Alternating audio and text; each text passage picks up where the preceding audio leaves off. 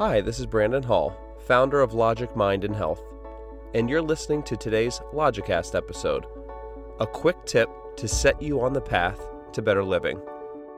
At Logic Mind and Health, we offer a unique set of ideas and practices that provide the most effective techniques for reducing stress and living a better life. Our philosophy mixes best practices of the past and present, east and west, rational thinking, and purposeful action.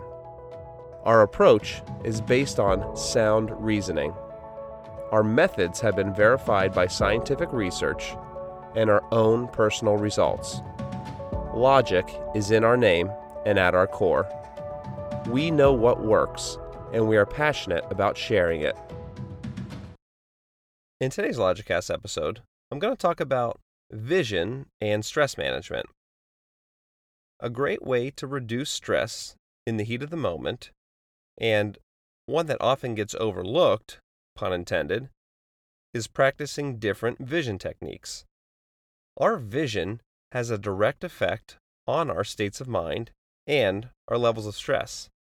So, for example, when we are hyper focused on an object that's close to us for a long period of time, say a computer screen or a smartphone, we're actually stressing our brains and bodies out. This kind of focus is taxing on the brain and requires a lot of energy. It's important that we take frequent breaks from our electronics throughout the day to help prevent this kind of stress. An easy way to do this is to simply look off in the distance. Ideally, you want to find a point on or near the horizon if you can, or something as far away as possible, and just look at it for a few minutes. This simple change in vision helps to calm the brain and the body and reduce stress. Another simple change in vision in the heat of the moment, when we're stressed out, is to again look at something in the distance, but this time to focus on the surroundings in our peripheral vision. So if we take a point in space, say 20 to 30 feet away in an office building, for example, we would want to focus on what is actually in our peripheral visual field rather than focusing on that point we started with. We want to take note of the surrounding desks or chairs or people, taking the entire visual field.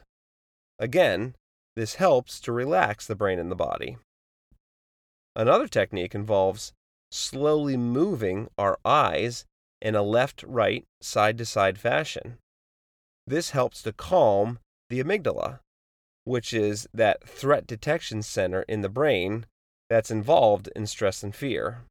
And this movement relaxes us.